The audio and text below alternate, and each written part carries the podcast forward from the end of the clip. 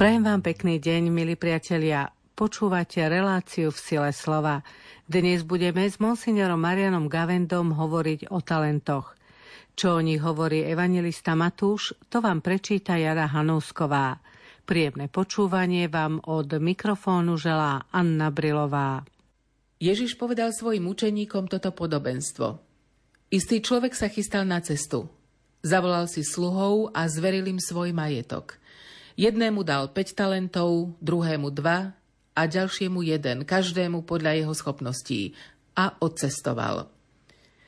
Ten, čo dostal 5 talentov, hneď šiel, obchodoval s nimi a získal ďalších 5. Podobne aj ten, čo dostal 2, získal ďalšie 2. Ale ten, čo dostal jeden, šiel, vykopal jamu a peniaze svojho pána ukryl.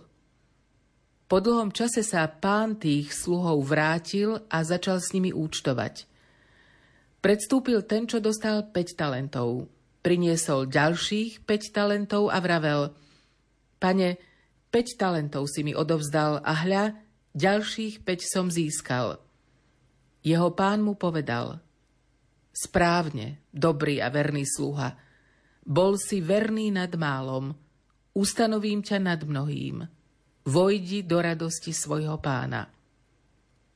Predstúpil ten, čo dostal dva talenty a vravel, pane, dva talenty si mi odovzdal a hľa, získal som ďalšie dva. Jeho pán mu povedal, správne, dobrý a verný sluha, bol si verný nad málom, ustanovím ťa nad mnohým, vojdi do radosti svojho pána. Predstúpil aj ten, čo dostal jeden talent a hovoril, Pane, viem, že si tvrdý človek. Žneš, kde si nesial a zbieraš, kde si nerosýpal. Bál som sa, preto som išiel a ukryl tvoj talent v zemi. Hľa, tu máš, čo je tvoje. Jeho pán mu povedal, zlý a lenivý sluha. Vedel si, že žnem, kde som nesial a zbieram, kde som nerosýpal. Mal si teda moje peniaze dať peňazomencom a ja by som si bol po návrate vybral, čo je moje aj s úrokmi. Vezmite mu talent a dajte ho tomu, čo má 10 talentov. Lebo každému, kto má, ešte sa pridá a bude mať hojne. Ale kto nemá, tomu sa vezme aj to, čo má. A neužitočného sluhu vyhoďte von do tmy. Tam bude plač a škrípanie zubami. V Evangeliu sa hovorí o talentoch a tiež dá sa povedať o podnikaní s talentami. Skôr ako sa dostaneme konkrétnejšie k tomuto problému, čo je to talent? Ako by sme ho mohli definovať? V Slovenčine, ako aj v iných jazykoch, slovo talent už znamená schopnosť byť talentovaný, znamená byť obdarený, čo ešte neznamená byť aj úspešný, ale teda je to dar. A práve o to, to duchovnom dare, talente, alebo viacerých talentoch a ich rozmnožení je hlavná téma dnešného evanielia. Prvnež došlo k prenesenému významu slova talent, tak e, bola to skutočná mena, alebo pôvodne váha, ktorou sa vážilo striebro a to zase malo svoju hodnotu. Podľa niektorých vykladačov a prepočtov to bola v Ježišových časoch asi 15-ročná mzda robotníka. Niektorí to potom prepočítali. 5 talentov znamenalo 75 rokov života, to je vlastne aktívny dlhý život, alebo potom 2 talenty 30 rokov alebo len jeden talent. Ale Ježiš nechcel počtom talentov naznačiť kratší alebo dlhší život. To vidíme, že pointa je tu iná, že dvaja z troch obdarených znásobili svoj talent. Aj ten, čo mal dva, získal ďalšie dva, teda raz tak viac, aj ten, čo mal 5, získal ďalších 5, mohli by sme povedať. Ten, čo dostal 3, by získal ďalšie 3. Čiže to je spoločné, že každý znásobil to, čo dostal. A preto aj tá odmena je spoločná aj u prvého, aj u druhého. Poď do radosti svojho pána. Čiže tá najväčšia odmena je nie nejaký podiel na tom rozmnoženom majetku, ale že zo služobníka sa stáva účastník hostiny a rovnocenný svojho pána. Toto je talent ako taký, ale čo znamená talent alebo talenty v tom prenesenom význame? Teda talent, o ktorom hovoril Ježiš možnosti, čo všetko si predstaviť pod talentom, teda to, čo sme od Boha dostali a čo máme teraz e, zveľaďovať a rozmnožovať, je veľmi veľa. E, určite je to čas, jeden zo základných talentov, to, čo máme, je čas, čas sú peniaze, sa hovorí a mnohí naozaj prerátavajú hodnotu hodiny svojho času, koľko im stojí za to investovať, aby ušetrili. Poznám ľudí, ktorí kvôli hodine rýchlejšej jazdy dajú tisíc eur za prenájom vrtulníka. Niekto naozaj má veľmi zácný čas, ale každý čas z pohľadu nie podnikateľského, ale duchovného je veľmi vzácny. No a tento talent máme v rukách každý deň 24 hodín. Ešte základnejší talent, ktorý nás uschopňuje povedzme to v úvozovkách podnikať, teda duchovne zvelaďovať je krst. By som povedal, že to je najzákladnejší talent. Často aj pri krste hovorím vám, že krst je akoby to dieťa dostalo úplne nový talent čo neznamená, že od tej chvíle bude iné, tak ako niekto môže mať výborný talent, ale vôbec ho neobjaví a nerozvinie a tým pádom mu je málo platný, alebo nič mu nie je platný a môže to byť aj na škodu. Takisto aj v duchovnej oblasti ten dar viery, objektívny dar, nielen, že človek uverí, ale dar milosti, to napojenie na život Boha je čosi tak obrovské, že my si to skutočne ani nedokážeme uvedomiť. V podobenstve sa hovorí, že pán dal do správy svoj majetok, teda dal niečo zo seba. Už čo si z Božieho neznamená nejaký hmotný majetok, pretože celá naša planéta je nič oproti tomu hmotnému, len čo Bohu patrí celý vesmír, ale čo si zo svojho majetku, zo seba, no a to je vlastne dar syna, Ježiša Krista, dar spásy, ktorý sme od Neho dostali. No a ten dar spásy k nám prichádza najúčinnejším spôsobom cez sviatosti a ako som povedal, základná je krst. Čiže toto je to najhodnotnejšie. Nie, či niekto dostal, ja neviem, lepšiu pamäť, iste aj to je poklad do života. Ale v porovnaní s darom viery to je všetko tak zanedbateľne málo, že to ani nestojí za zmienku. No a preto aj nejak sa vyhovárať, že ja som menej obdarený v tomto kontexte duchovnom a Ježiš myslí v podobenstve, ako vidíme na záver o nebeskom kráľovstve, na duchovné talenty predovšetkým. E, sú nám príkladom svetci. Niektorí sa stali veľkými svetými tým, že robili vrátnika na vrátnici kláštora, alebo mnohí iní úplne nenápadné drobné služby, pretože niektorí aj boli takí jednoduchučky, že im v tom kláštore ani nemohli dať nejakú inú úlohu a napriek tomu sa stali svetými. No a boli ľudia, ktorí mali aj výbornú pamäť, boli schopní a stali sa komplikovaní a narobili veľa problémov. Čiže tu jasne vidíme, že nezáleží na týchto prírodzených daroch, iste. Každý má to svoje povolanie naplňať cez svoje aj prírodzené schopnosti a už prírodzené schopnosti sú určitými šípkami usmerňujúcimi životné povolanie. To už Boh do človeka vložil a dal každému na splnenie toho, čo od neho bude očakávať aj prirodzené schopnosti to, čo sa ďalej hovorí, je tzv. dar prostredia. Čiže dar, kto v akej rodine vyrastal. A niekto si povie, dobre, ja za to nemôžem, vyrastal som vo veľmi komplikovanej rodine, ale svojím spôsobom aj toto usmerňuje jeho život, napríklad objaviť e, to, čo nedostal v rodine v Bohu Otcovi. Napokon aj tie negatívne skúsenosti, všetko toto je určitým talentom, ktorý sa dá zveladiť.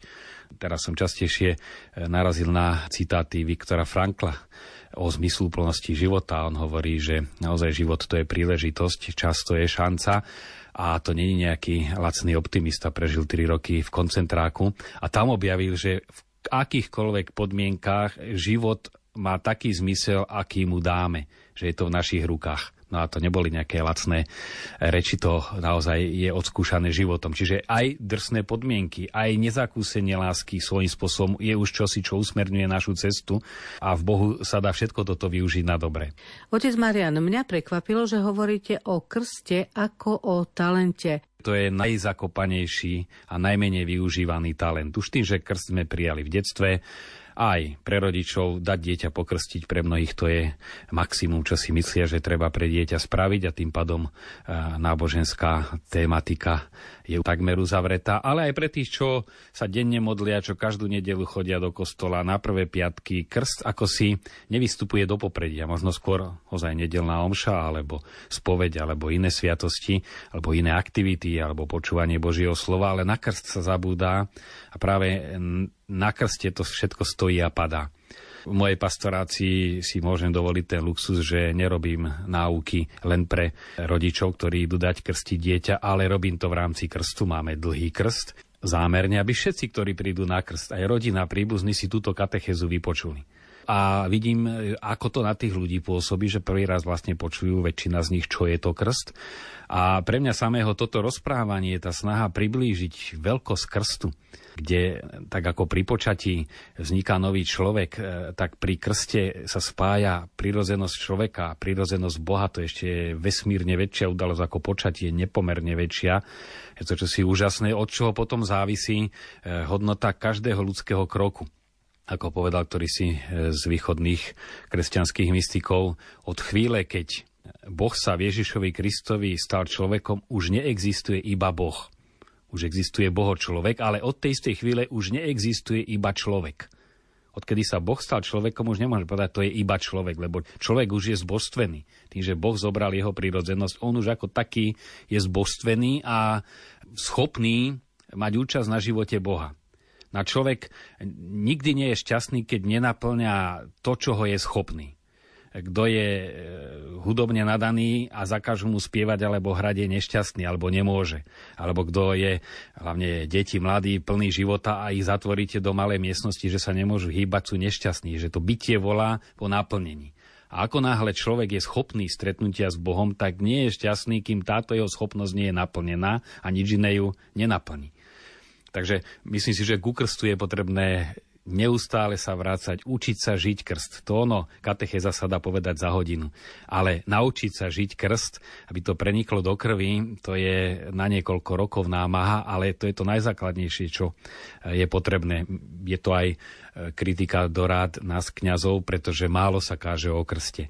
Stále predkladáme ako vzor nasledovania, alebo veľmi často, pričasto, zbožnosť svetcov e, reholných ale čo tí ostatní? Skutočne to najhlbšie, čo koncil povedal o, o laikoch, o veľkosti lajeka je založené na krste, že krstom každá ich činnosť je súčasťou a účasťou na živote Boha je zbožstvená. A to je ten najväčší talent, ku ktorému sa treba neustále vrácať. Podľa toho, čo hovoríte v tomto zmysle, môžeme povedať, že ten talent dostal každý, kto je pokrstený.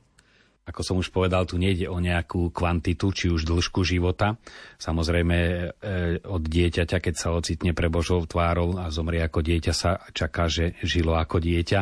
Od 20-ročného mladého človeka nebude Boh čakať, ako prežil starobu, keď sa jej nedožil, alebo zrelý vek, ale ako prežil detstvo a mladosť. Takže v tomto smere treba len brať to, čo mám, je Boží dar a je talent, ale skutočne je skôr to uvedomovanie si pokrstenosti. Prijali sme krstom účasť na Kristovom prorockom, kráľovskom a kňazskom úrade. A to je ten najväčší talent, že kresťan, ktorý je pokrstený už na základe tohoto posvetenia pri krste, je povolaný prinášať obetu. Tu najviac všetci strácame, lebo aj kňazi majú, teda kňazi a biskupy majú krstné kňazstvo, ako hovorí svätý Augustín, pre vás som biskup, ale s vami som kresťan. A myslím si to veľmi presvedčivo, že keď sa ocitneme pred Božou tvárou, tak nejaké tie naše chyby a hriechy, ktoré sme väčšinou ozaj aj olutovali, nebudú tým najväčším problémom. Ale koľko dní prebehlo a my sme ani raz nepožehnali rodičia žehnať deti, žehnať prostredie, žehnať, ísť a žehnať. To je najznešenejšia činnosť, ktorú môže človek ďaka tomu, že bol pokrstený. Prinášanie obety, to je veľkosť kniaza, že prináša obetu. Už v starom zákone tí patriarchovia prinášali obetné dary Bohu. To bola tá ich znešenosť, hoci to boli pastieri oviec po tej praktickej stránke, ale to bola ich veľkosť. No a každý pokrstený, či robí to najposlednejšie, či robí tú najzaznávanejšiu manuálnu prácu alebo nejakú znešenú, tým, že prináša obetu, je to čosi božské. Toto sú tie najhlbšie talenty, ktoré máme a ktoré väčšinou aj sú najzakopanejšie.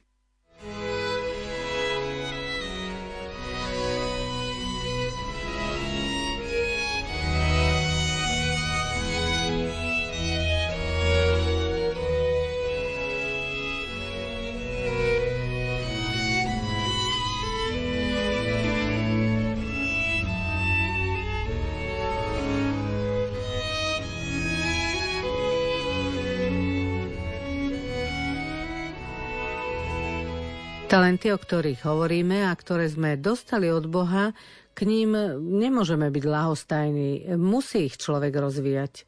Buď ich rozvíja, alebo už tým, že ich nerozvíja, už ich ničí. Takisto ako zasadené semienko, ako náhle prestane rásť, už zaniká. No a v tomto zmysle nemôžem byť indiferentný. To v protirečí povahe kresťana znamená žiť vieru. Dobre, ale tí, ktorí síce sú pokrstení, ale nič viac nerobia? Isté, tá účasť na živote Boha ako možnosť pre nich je tak, ako keď niekoho spojíte mostom z jedného brehu rieky na druhý ten most tam je, ale či ten človek po ňom prejde, to je už na ňom, to je na jeho slobode. A takisto aj krst, ktorý naozaj spája človeka s Bohom a tú možnosť má stále, odkedy je pokrstený, ešte neznamená, že ten dar milosti, čo sme hovorili, že ďalším darom sú sviatosti, je samotné dielo vykúpenia, ktoré Boh zveril do rúk ľudí, do rúk cirkvi a do rúk každého e, člena cirkvi, neznamená, že to aj rozvíja. No a tu práve vidíme z podobenstva z jeho záveru, že na záver života bude účtovanie. Ako ste ten čas vyplňali? Či tie dary, ktoré ste dostali, ste aj príjmali, lebo to som počul takú veľmi duchaplnú hlášku, dar, ktorý nepríjmeme ako dar sa stáva dlhom. Je v tom veľký kus pravdy už po praktickej stránke, ale hlavne v duchovnej, že trebárs, keď ja nepríjmem dnešný deň ako Boží dar a ho tak neprežijem, e, za ten deň zostávam Bohu dlžný a tie dni sa nabalujú a roky pribúdajú a to je nenažitý život, ktorý nemôžeme povedať, že je to len škoda, keď si človek potom povie, no mohol som to aj lepšie využiť. Ale e, je to dlh, to je dlh, ktorý máme voči Bohu. Každý nerozmnožený a neprijatý dar sa stáva dlhom. Je to veľmi stručné a veľmi hlboké. Z Evangelia vidíme, že Ježiš berie na zodpovednosť každého jednotlivca, teda jednotlivo a neporovnáva zvlášť toho, čo mal 5 talentov, zvlášť čo mal 2 talenty, či nakoniec jeden talent. A preto ani my nemáme porovnávať, ale máme sa pýtať, čo som ja dostal. A to je tá logika daru, ktorej aj súčasný pápež hovorí, keď ide o materiálne dobrá, ale ide aj o logiku daru v duchovnej oblasti, hlavne keď potom e, na základe e, logiky daru vzniká logika odpúšťania, teda tebe sa odpustilo, odpúšťaj aj ty. No a tu je najhoršie porovnávať sa. Ako som povedal v cirkvi, to najviac hrozí, že sa porovnávame so svedcami, ktorí žili úplne v inom prostredí. A neraz mnohí veriaci, ktorí to dobre myslia, majú taký určitý komplex menej cennosti, že ten svetec to dokázal a ty stále nič.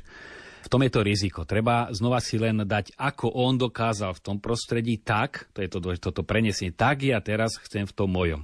Inak to, čo má človeka motivovať, ho môže deptať. A nie je dobre porovnávať, čo kto v akom inom prostredí spravil, ale pýta sa, čo ja môžem teraz v tom, v ktorom sa nachádzam. No a už som tu nie je na mieste to porovnávanie sa v prírodzených daroch, že či je niekto inteligentnejší, či je niekto bystrejší, lebo v porovnaní s tými nadprirodzenými darmi to je tak zanedbateľné, že skutočne to nehrá žiadnu rolu. Pán zveril tieto svoje talenty ľuďom a nechal ich, aby s nimi disponovali. On sám prichádza až po dlhšej dobe. Táto dlhšia doba sme si ju všimali aj pred týždňom, že ten ženích e, sa omeškala, to je tá téma meškania pána, ktorú prežívala prvotná církev, ale znamená to aj, že naozaj Boh dáva nám určitú slobodu, ako naložíme so svojím životom. On nie je nejaký ani dozorca, ktorý by nás za každým krokom viedol. On je otec slobodných a dospelých detí. Znova si to neberme len ako otecko malého synčeka drží za ruku. Boh nás starostlivo vedie, ale vidíme to naozaj cez celé dejiny, aj cez tragické dejiny, že Boh s nami jedná ako s dospelými deťmi a rešpektuje, ako s tým svojím životom nakladáme. Ako s tým nakladáme? Môžeme to povedať? Tu je práve celá tá naša tragika, že my nevieme, ako máme s našim životom nakladať. Ako som už spomenul, aj si človek uvedomí, aká veľká vec je to žehnať a ide po ulici a zabúda. Proste my sme v tej určitej hmle života a až keď sa z nej vystrčíme, keď sa nám rozplynie teda keď sa pozrieme na život jasnými očami, božími očami, tak zistíme, ako úžasne veľa nám toho uniklo. Jediná forma, ako predísť tým, že z tej hmly života, z tej aj zaťaženosti hriechom, to, že náš duch je zaťažený, vôľa naklonená na zle, nevidíme to dobre, jediný spôsob je držať sa v tomto zmysle za ruku Boha, ktorý je nad tým všetkým a On nás vedie, lebo vie, kam nás vedie. A toto je vlastne jediný spôsob, ako zachrániť náš život pred prázdnotou, že uverujeme postupne, čo Boh od nás čaká a práve vďaka tejto viere naplňame život. Bez viery človek robí len to, čo bezprostredne potrebuje, aby ako tak prežil po tej ľudskej stránke. Pán tých, ktorí rozmnožili svoje talenty, nazýva vernými a dobrými a dokonca ich vovádza do Božieho kráľovstva. Tá dobrota e, sa nemyslí nejaká svetosť v zmysle, že človek nemá žiaden sebe hnev, e, žiadnu určitú náklonosť, ale my sme dobrí a svetí Božou svetosťou. A to je práve už aj podstata podobenstva. Človek, ktorý sa otvára Božiemu daru, sa aj Božím darom naplňa, ale v miere, v akej sa otvára, tak je schopný prijať aj ten nekonečný Boží dar, teda účasť na jeho kráľovstve, na jeho hostine, alebo akýkoľvek už obraz použijeme. Takže tá dobrota závisí práve od príjmania Božieho daru, daru krstu, ako sme hovorili, daru milosti, daru sviatosti, tie nás robia dobrými. Nie len, že ja budem dokonale sústredený pri modlitbe, dokonale pozorný voči ľuďom, no tak to by nás veľa nebolo svetých, ale my sme akí sme, ale je to ten Boží dar, Božia milosť, ktorá nás vnútra posvecuje toto myslím si, že tiež v našej náboženskej mentalite treba prebudovať. Čo neznamená, že keď nás naplňa Božia sveto, že si môžeme robiť, čo chceme, ale tá podstata nezávisí od nás, ale od Boha, od Božej dobroty. Čiže v tomto zmysle sluha dobrý. Dobrý je ten, ktorému boli dané Božie dobrá. Boh sám dal zo svojho majetku. No a podstatou Boha je nekonečnosť lásky, nekonečnosť bytia, ktorej nám dal zo svojho majetku, aby sme slobodne nakladali. No a potom je tam druhý prívlastok a sluha verný. A to je asi najčastejší kameň úrazu. My neraz prežijeme také chvíľky svetla, to by bolo správne, alebo nadšenia pri nejakej duchovnej obnove, alebo na duchovných cvičeniach, alebo v takých svetlých chvíľach. A aj predsavzati sme si už neraz v živote narobili veľa, ale kameňom úrazu je vernosť.